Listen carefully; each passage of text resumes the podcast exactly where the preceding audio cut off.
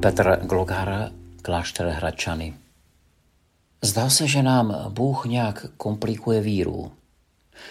Stačilo by nám přece, kdyby byl jeden Bůh v jedné osobě. A dnes, eh, především v katolických kostelích, se slaví slavnost nejsvětější trojice. Trojjediný Bůh, jeden Bůh ve třech osobách. Máme s tím poměrně starost. Dětem se říká, že je to něco jako trojlístek, nebo jako trojí skupenství vody, nebo snad tři v jednom jako tablety domičky. My především víme, čím Bůh není. Není nějakým bubákem na neposlušné děti. Ani není nějaký sebestředný stařík, ani není dědeček, protože Bůh nemá vnoučata, ale je otec. Ani není samotář. Bůh nerad jí sám. A spíše než podstatné jméno, Bůh je slovesem. A tak si už dávno církevní otcové v těch prvních staletích lámali hlavu nad tím, jakým způsobem by se dalo nějak popsat, nějak přiblížit to hluboké tajemství Boha, které by mělo být součástí našeho běžného života. Tak objevili termín, řecký termín perichoréze, což znamená tanec tří osob. Pokud jsme chodili někdy do tanečních, tak víme, jak jsme se učili nejprve ty kroky, které jsme se potřebovali naučit my sami, potom partnerka, potom dohromady a nakonec z toho vzniká ona choreografie tance, že byl třeba krásný, kdy každý jde vlastně svým krokem, ale dohromady něco tvoříme. A to jsme dva, a byli jsme dva. A teď si představme, že bychom byli tři, tanec ve třech. A tak snad ta dnešní neděle, nebo neděle, nejsvětější trojice by se mohla nazývat slavností tančícího Boha. Bůh, který tančí, tanec Otce, Syna a Ducha. A nejenom, že tančí, že to je kolový božský tanec, ale že do toho tance zve i ty druhé. Protože Bůh je hlubokým a vyjádřením vztahu. A všechno, co se odehrává v Bohu, je proudění, ona radikální vztažnost, dokonalá komunikace mezi třemi, ale zároveň otevřená pro ty druhé. Jako by tam byla díra. Díra v Bohu, která říká, můžeš vstoupit. Vzpomínám si, že nám kdysi na jednom setkání Richard Rohr vyprávěl o jednom obraze, který mu ukazovali cisterciáci, když byl na návštěvě v Německu. Je to klášter, myslím, ze 13. století, a kde tam mají obraz právě trojice. Předně je to obraz otce. Na tom obraze je to ve stylu toho vousatého muže, starého vousatého muže, který drží v ruce řížské jablko, odznak moci, onu zlatou kouli. Ale na tom obraze je vidět, jako by mu ta koule vyklouzávala z ruky – jako by nad ní neměl moc, jako by se vzdával moci, jako by tu moc předával, jako by se tam ukazoval, že Bůh je nějak zraněný a že my se chápeme, my lidé se máme chopit toho díla. Ukazuje to jakési velký boží risk, že Bůh se rozhodl pro lásku, nikoli pro moc. A v druhé ruce drží otec meč. To je velice nebezpečné spodobení. Bůh, který žádá, očekává, přeje si, aby realita, aby skutečnost byla tím, čím je. Je to meč velkého očekávání. A přímo naproti otci je Ježíš a postava Ježíše je nahá, krvácející. Ježíš má ruku v ráně na boku, v boku a hledí na otce. Je to vlastně pohled z očí do očí. Ten pohled je velice intenzivní, to pohled plné, plného porozumění nebo srozumění, řekli bychom vzájemného dávání a přijímání. Obrovská síla. A Ježíš přitom jakoby zabraňoval velkému meči, který otec drží, jako by ho chtěl zadržovat. Otec eh, snad symbolizuje tu část Boha, která, řekněme, požaduje, přeje si, aby synové a dcery se stali tím, kým být mohou.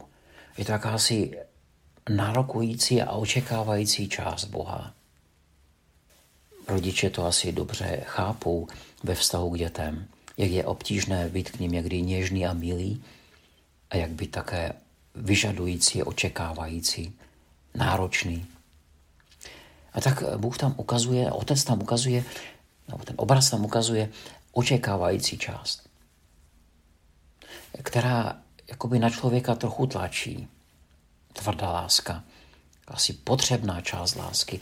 Mohli bychom ji možná i nazvat jakousi mužskou stránkou lásky.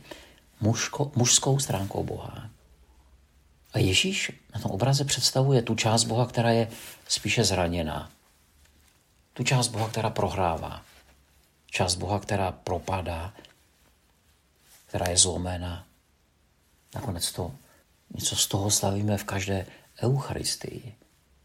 Je to ta část Boha, která se vtělila, stala se člověkem, ale také se vtělila do utrpení světa. Proto v liturgii nazýváme beránkem božím.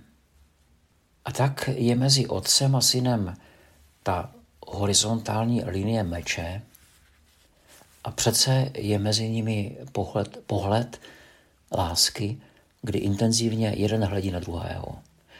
Je to úžasný obraz. Dokonale jeden přijímá druhého, vždy ze své pozice. Syn, snad si můžeme to dovolit říct, ta slabá část Boha a otec jako mocná část Boha. Jakoby otec byl bezmocností moci a syn byl moci bezmocností. Jakoby jeden doplňoval druhého. Ale tím ten obraz vůbec nekončí. Neboť na tom meči, který je mezi nimi, sedí holubice, symbolizující Ducha Svatého. V tom vztahu, kde každá část přijímá druhou, dochází k obrovské explozi uvolnění síly. A my tu sílu nazýváme duchem. Je to vztah mezi silou a zranitelností. Je tam utrpení, je tam síla, je tam voda, je tam dech, je tam vzduch, je tam vanutí. V té tvůrčí lásce se a napětí mezi otcem a synem se rodí církev ono společenství těch, kteří jsou do toho vtahováni, jsou součástí toho božího tance. A tak ani ten obraz vlastně ještě není úplně celý, protože je tam ještě velký prostor na té druhé straně toho obrazu, kde stojí žena. Zjevně je to Maria, ale taky můžeme říct, je to církev. Církev, která je před Bohem ženou. Církev, která je vždy přijímající, a věřící, která se stává těhotnou, tak jako Maria říká své, ať se tak stane. A vlastně dovoluje, aby se, dovoluje věcem, aby se děli. Maria tu stojí v nádherném šatě s hlubokým pokojem a radostí. Jakoby miluje, vyjadřuje to, že miluje to, co vidí a chápe to. A nechává ty věci být a nesnaží se je vysvětlovat. Umí žít s tajemstvím i s paradoxem.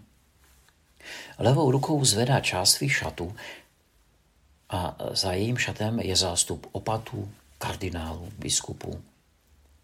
Všichni jsou ve svých tiárách s berlami a mitrami a jakoby vyhlížejí přes Marínu paži. Všichni mají podivně zmatený výraz, co se tam asi děje. Vypadá to, jako by si nebyli jistí, zda tomu rozumějí. Maria pozvedá svůj plášť a druhou rukou jako by jim dávala znamení. Ale pánové, nejsem si tak docela jistá, že jste na to připraveni. Jen pěkně zůstaňte vzadu. Nemyslím si, že jste zrali na to, co se tu děje. Pravděpodobně se chystáte, že dalších tisíc let se budete pokoušet vysvětlovat, že to znamená to a tamto zase ono. Namísto, abyste se jednoduše vrhli do propasti, kde to všechno mnoho smyslu nedává, kde se mnoho odpovědí nenajde, protože Bůh je víc otázka než odpověď, kde je tajemství, cesta, vášnivý Bůh. Bůh často nedává hojnost odpovědí, za to nám stále říká, kdo jsme, kým jsme pro něho. A tak snad můžeme i ten dnešní den a svůj život vstoupit do tohoto božího tance, stát se součástí toho kolového božského tance, kde Bůh se dává, přijímá, kde Bůh se ukazuje jako Bůh milosrdný a milostivý, zhovývavý, velmi laskavý a věrný. Podcast u Ambonu pro vás připravuje Fortna. Slovo na všední i sváteční dny najdete každé pondělí a pátek na Fortna EU a na Spotify.